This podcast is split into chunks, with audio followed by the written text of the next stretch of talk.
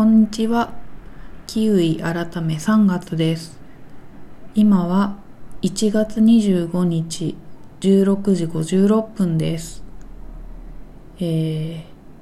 ー、名前を3月さんに変更します。何があったかと言いますと、あのー、ツイッターのアカウントとか、まあ、インスタは1個なんですけど、こう、ポッドキャストもやってたりっていうので、いろいろ名前があるんですよね。まあ、ハウルも言ってましたよね。名前がいくつあるのかっていうのに対して自由に生きるのにいるだけって。ほんとそれと一緒で、私自身も、なんていうのかな。生きるのにいるだけ名前があるんですけれどなんかちょっとねキウイっていうのは馴染まなくって私自身になので一番馴染みのある3月っていうのにしようかなって思ってはい3月3に変更していこうと思います今後は。まあそういうことでよろしくお願いします。うんそうなんですよ。なんかね新年一発目心機一転名前をちょっと自分が馴染みのある名前に変更してやっていこうかなって思うんですけれどもまあ、特に何があったってわけでもないんですけど本当ただ単にキウイっていうのがいまいち馴染まなくって私自身に。そういうのもあって3月でやっていこうって思っただけです。ということで3月として今後ポッドキャストの世界では生きていこうと思いますのでよろしくお願いします。まあ新年一発目なので本当はこんにちはっていうより、明けましておめでとうございますっていうか悩んだんですけど、でももうさすがに25日じゃないですか。まあ、普通のご挨拶で、いつも通りスタートかなって思ったので、まあ、こんにちはというふうで始めたんですけれど、最近ね、まあ、前回の更新から2ヶ月ぐらい空いてますもんね、多分。最近ね、更新頻度落ちてますね、私。まあもともとそんなに頻繁に更新してなかったんですけど、まあいろいろあって、うん。ちょっとペース落ちてますね。まあそんで、最近なんかあったかなっていうところでいくとあの特になんもないな。あどうだろう。前にポッドキャストで話したことあるかな。あの私のことをバディだと思っているあの職場の後輩がいたんですけど私のことをバディと言ってくれてこう一連卓勝みたいな感じにしてくれて運命共同体という感じだったんですけれどもその後輩がですね退職しましたね。まあ一身上の都合によりって感じなんですけれどもうんそうなんですよ。私に命預けてくれた 後輩退職しちゃったんですよね。ムードメーカー。たびたびこう、ポッドキャストに話も上がっていた津田ちゃんといういいキャラの後輩なんですけれども、うん。私自身は、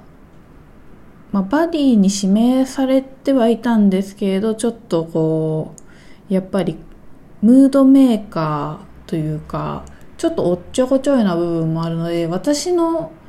命は預けれないなっていう感じだったんですけどそう命預けてくれてた後輩が退職しちゃいましたね。そうなんですよ。まあねいろいろありましたからね。いろいろありましたからねっていうかうん。まあそう。違う環境でやっていくってことみたいなんですけれどもそう私自身もちょっと悩んでる部分ではあるんですよね。今年中に多分多分じゃないな。今年中にあの職場は退職予定なんですけれどうんまあその理由としては違う仕事を経験してみたいな違う職場で働いてみたいっていうのが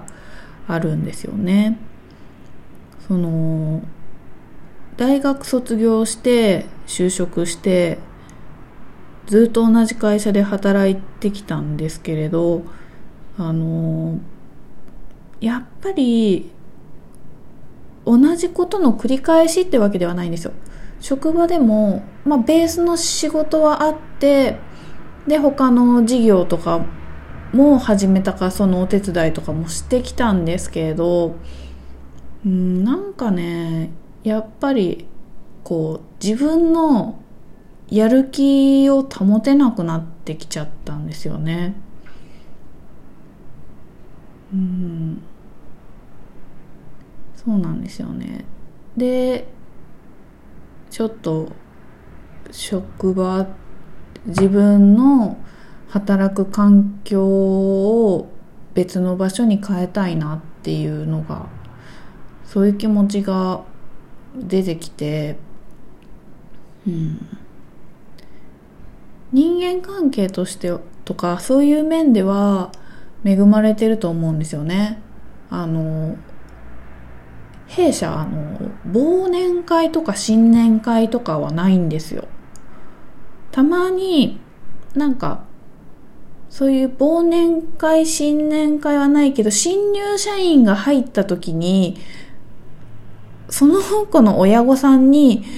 歓迎会みたいなのないんだって思われちゃうとえこの会社にうちの子は受け入れてもらえてるのっていう心配をされちゃうといけないっていうその入社した本人ではなくて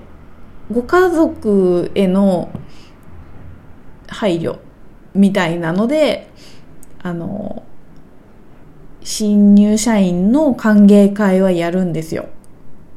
ただこれはもう最初で最後だからっていうのを本人には伝えてあの今後忘年会とか新年会っていうものは弊社やらないから新入社員の歓迎会だけだよっていう話をしてやってたんですけどそう新そうなんですよね。そういう忘年会とか新年会がないそういう文化がないんですごい楽なんですよね。送別会みたいなのは退職する人がいての送別会っていうのは前はやってましたねやっぱり。うん。やっぱりうん。送別会に関してはみんなやりたい気持ちがあるんでそれに関してはやってたんですけど送り出したい楽しく過ごして送り出したいっていうのがあるからやってたんですけどそう忘年会とかはやりたくないんですよね。この弊社の人たち、うん、そういうの好きじゃない個人主義な人が多いんですごい楽なんですよね。だからみんなそういうのめんどくさいしって思ってるから楽だしたまにちょっと大きい仕事があってバタバタっとしてたりしてそういう時はあの会社のなんか会社に焼肉弁当とか そういうのを配達してもらったりしてわーいみたいな時間はあるんですけどうん。そうたまにね会社のお金で焼肉弁当などを発注する機会はあったりしてみんなで美味しいねって言って食べてたりはするんですけどそんぐらいなんですよね。だから本当に職場環境としては私には合ってたんですけどただ本当にやる気とかの面で今後続けていくのが難しいなっていう風になってしまったので、うん、退職をするんですけど、うん、なかなかね会社22とか大学卒業して就職して定年退職まで働くっていう人も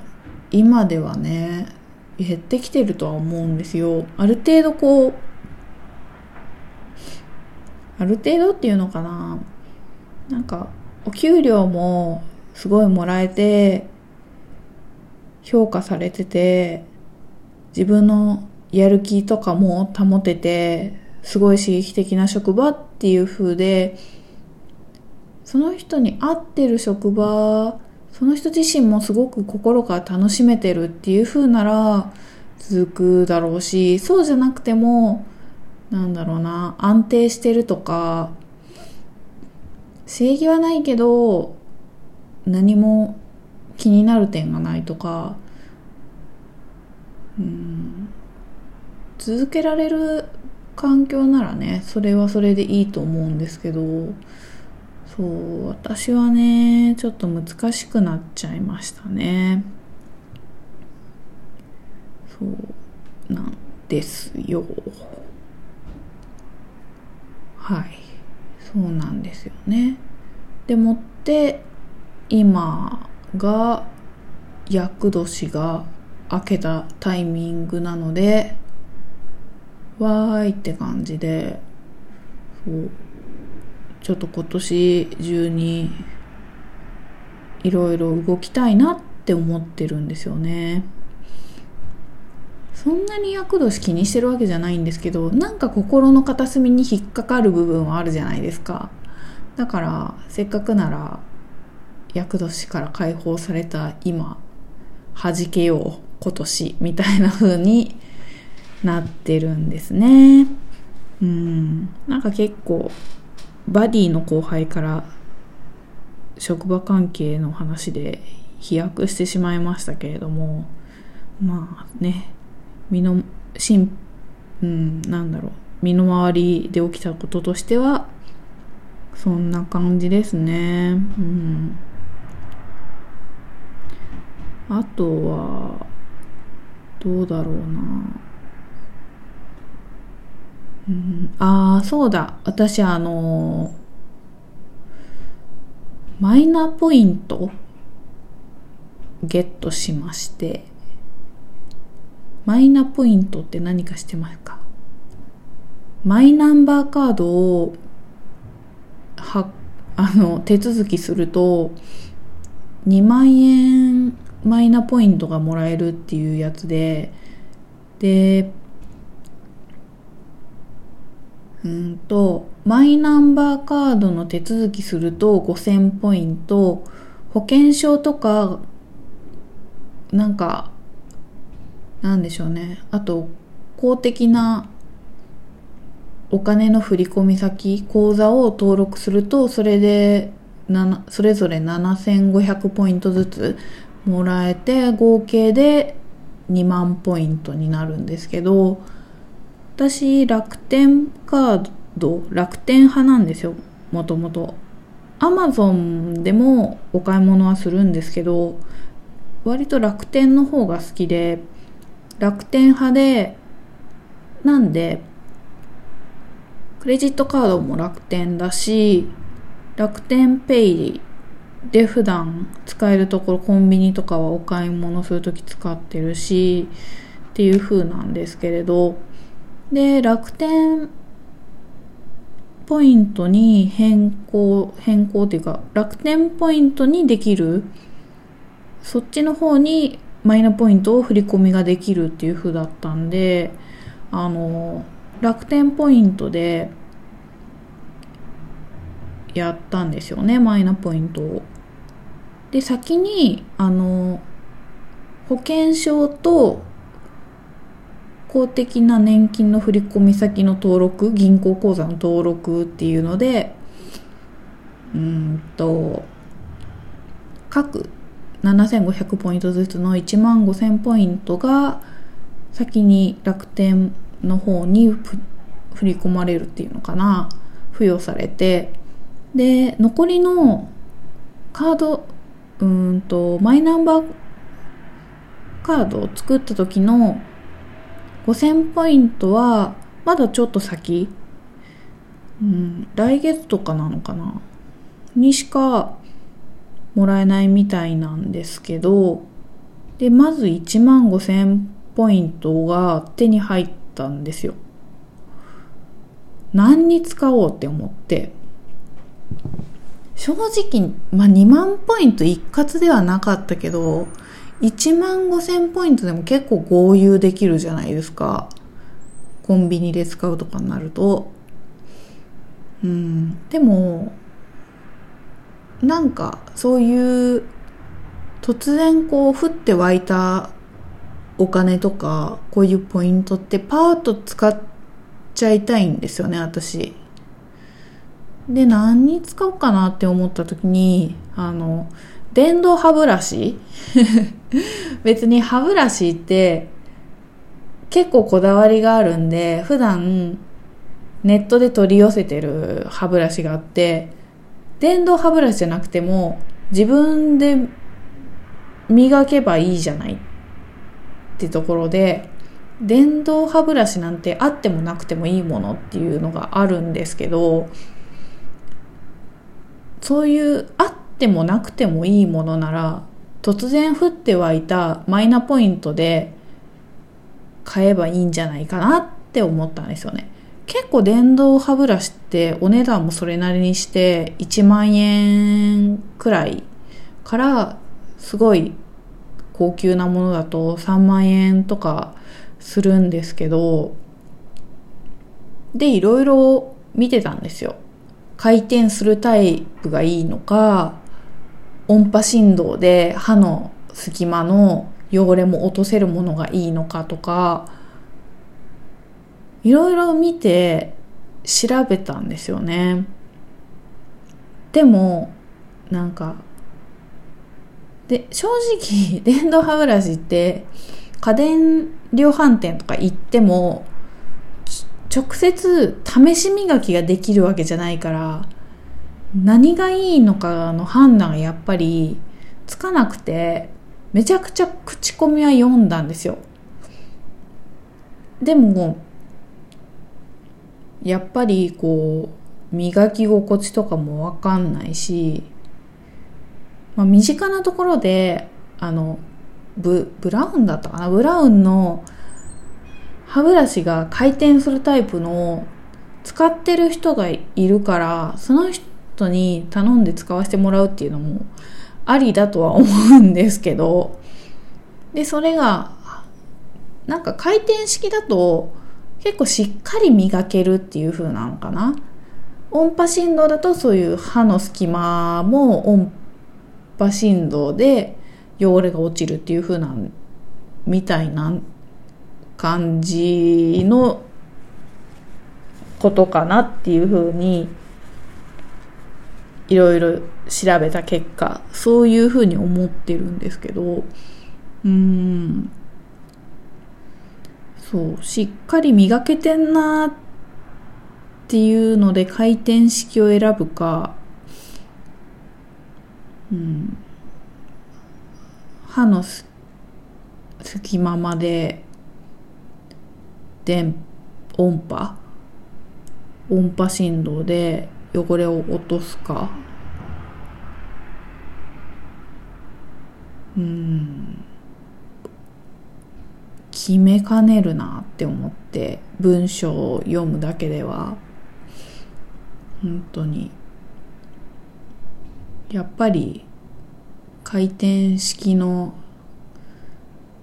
ブラシ電動歯ブラシ持ってる人に使わせてもらうしかないのかなってちょっと思ってたりはするんですけど。うーん。そうなんですよね。まあそんな感じで歯ブラシ買おうかなって思ってて。でまあ歯ブラシを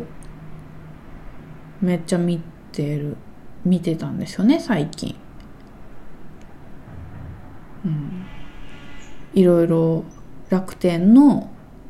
レビューとかも見たしアマゾンのレビューも見たし。うん。そうなんですよ結局やっぱりそう実際使って決めるものじゃないから決めかねてで最終的にあの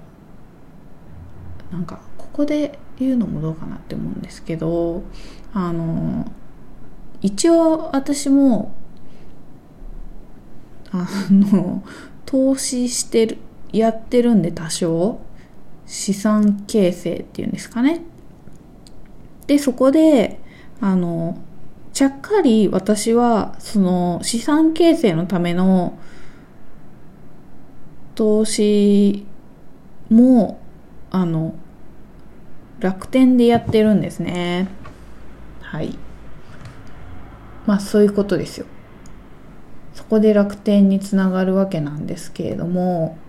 あの楽天証券は あの楽天のポイントでえっ、ー、と投資信託の方ですね。は購入できるんですよ。普通の株式だと購入できないんですけど投資信託の方だけできるのであ投資信託といってもあのうん。そうですね。多分国内での取引のやつうん国内のやつならできるみたいなのででそんでまあ私は最終的に歯ブラシ買わずにあの投資信託の方にポイントを全部ぶち込みましたね。1万5000ポイント。はい。そうなんですよ。まあね個別株式も楽しいんですけどまあ楽しいからそりゃそれなりにいくつか銘柄を持ってますけれどもやっぱり安全運転まあ日本人なのでこうちょっとこうね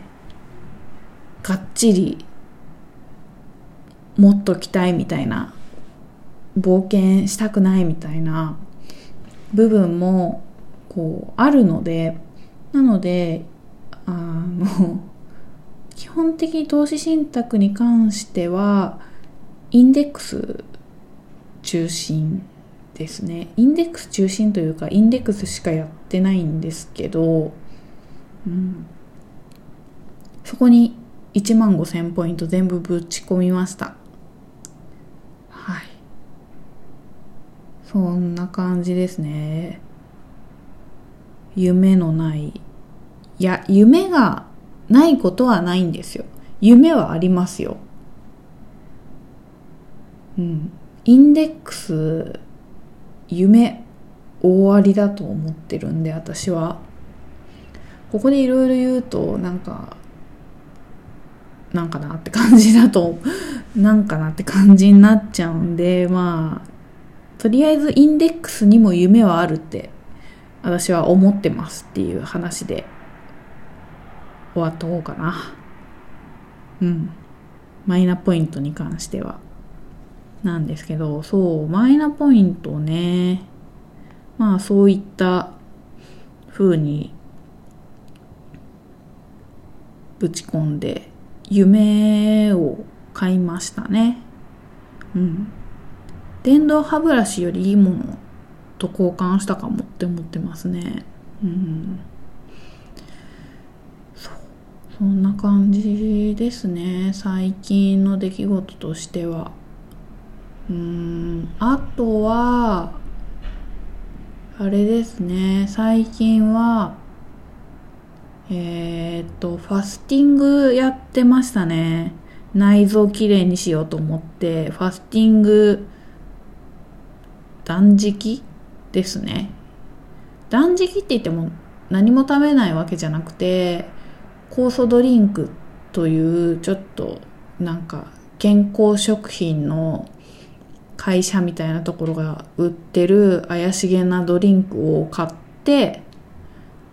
飲むんですけどそう。まあ大体1週間ぐらいのスパンで考えてもらえればいいと思うんですけど最初まあ準備食の期間っていうのを設けてで体をある程度普段の食事から切り替えてでファスティング期間に入って酵素ドリンクを飲んで数日過ごしてで回復食そのドリンクだけで過ごしてたから突然通常の食事に戻すと胃の動きがちょっと急激に変化に耐えられないといけないので回復食っていう優しめの食事でなら慣らしていくっていう風なんですけどそうあのそうですねファスティング期間私はいつも3日にしてるのでなので準備食の期間も3日にしてまあなんかそばだとかお豆とかちょっと優しめの和食とかですね。お魚とか。優しめの食事にししてはい、お肉とかヘビーな感じのものは食べずに過ごしてで酵素ドリンク、うん。うん、まずそうですね。準備食の3日間をそういうふうに過ごして3日間酵素ドリンクで過ごしてでまた回復食。なんか具のないお味噌汁だとかすごいゆるいおかゆだとか大根を、うん、梅干しと一緒に炊いたもの。すっきり大根ってやつですね。すっきり大根と梅流しで最後決めるわけなんですけれども回復食。そういう風な感じで最後3日間過ごしてで今私のお腹の中はすっきりきれいって感じなんですけれども。うん。なんか体が軽くなったりするかっていうと特にそういうわけでもないですね。はい。ただファスティング中最初の日はやっぱり前日までの食事があるからお通じはあるんですよ。で2日目もあるんですねまだ。で3日目になるとなんかちょろっと本当になんか体内の老廃物が出てきたぐらいのちょろっとで、まあ、あくまで私の場合はなんですけど毎日お通じがあるのでそういう感じでなんかどんどんどんどんお腹の中が酵素ドリンクしか飲んでないから空っぽになってって最終的にはちょろっとしか出なくってっていう感じでで回復食のになっても酵素ドリンクしか飲んでなかったんで最初はそうですね回復食1日目もお通じがなくってで2日目からやっとって感じですね。そういうなんかなんだろう体の変化っていうかなそういうのがありあってそういった変化は感じられたんですけど、うん、内臓きれいになったなって感じはよくわかんないですね。一回腸が空になったんだろうなっていう感のだけは目で確認できたんですけどね。うん。まあなんと言いますか。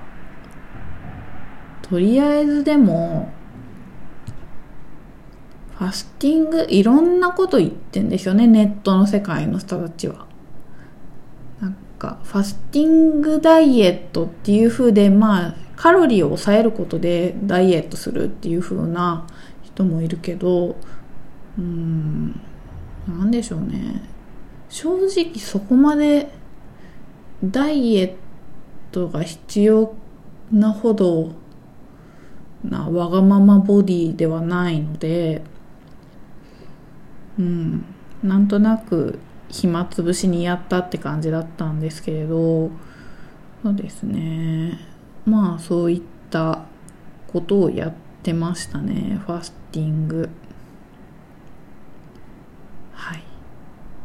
まあファスティング結構ね仕事ししてると難しいかなっていう部分はあるんですよね。ちょっと頑張りたい日は私も酵素ドリンクだけだと頑張れないなって思ったんで朝、えっ、ー、とオートミールちょっとだけ食べちゃった日はやっぱありますね。うんそういうことがあったり、うん、あそうですね。2回目か3回目なんですよ私ファスティングやるの。去年の夏に初めてやったのかな？去年かうん。うんいつだろう？去年一昨年？去年かな？やったんですけどでそっからなんかたまに2日だけやってみるとかもあったんですけどそういうのでうん。まあね。もともと本当なんだろうな。わがままボディの人とかは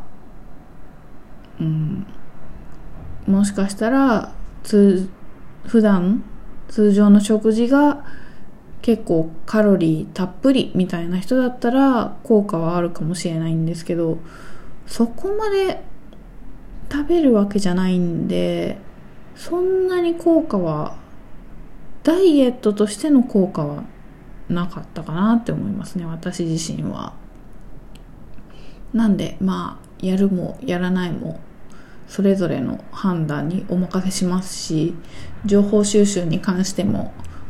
ご自身の責任でどうぞっていう風なんですけれどもうーんそうですね。そんな感じで。なんていうのかな。ファスティングドリンク飲んでればいいんで楽なんですよね。その3日間が。その回復食が大根とあの梅干しを炊いたりとかおかゆにしたりとかそういうのがちょっと面倒くさいなっていうのがあってまあ別におかゆじゃなくてそうめんとかでもいいのかなってそうめんっていうか乳麺みたいな胃に優しい消化がの良さそうなものならいいのかなとは思うんですけどそれがちょっと面倒くさいなっていうのはありましたね。なのでそういう面倒くさいご飯の準備とかもできないとファスティングが難しいかなって思いました。そうですね。そんぐらいかな。最近。うん。バディの相方が退職しマイナーポイントをゲットしファスティングで内臓をきれいにしあとなんかあったかな最近。うーん。まあこのポッドキャストでいくと一番大きいのは私が今後はキウイさんから3月さんとしてやっていこうって思っているっていうことなんですけどはい。そういう風でまあ3月さんとして今後やっていこうと思っていますので今後ともよろしくお願いいたします。うん。あとはそうだな。また近いうちに話したいことうん。あるはあるんでまたポッドキャスト話したいなっていうのはありますね。あとちょっと思ってるのがそのポッドキャスト 録音するのがなんかマイク出してっていうのがあーって感じになっちゃうんでどうなんですかね。ツイッターのなんだっけスペースとかどうなのかなっていうのも思うんですよ。スペースやってってみようかなっていうのもたまに思ったりはするんですけどでもうんまあいっかって感じでやってないんですよね。まあまあまあまあまあこの辺で結構今日話しましたね。だいたい30分ぐらいを目安にしてるんですけどもう30分なんてとっくに過ぎちゃってるんでこの辺にしておこうかなそれなりに話したいことはあるんですがまあそれはまたの機会にっていうことにしておこうかなと思います。ということでまたそうですね。今年。2023年もよろしくお願いします。そんなに更新頻度が高くないポッドキャストなんですけれどもたまに更新していこうかなと思います。ではそうですね。そろそろ失礼しようと思います。では今後ともよろしくお願いします今日は今日はというか今日もありがとうございました3月でした。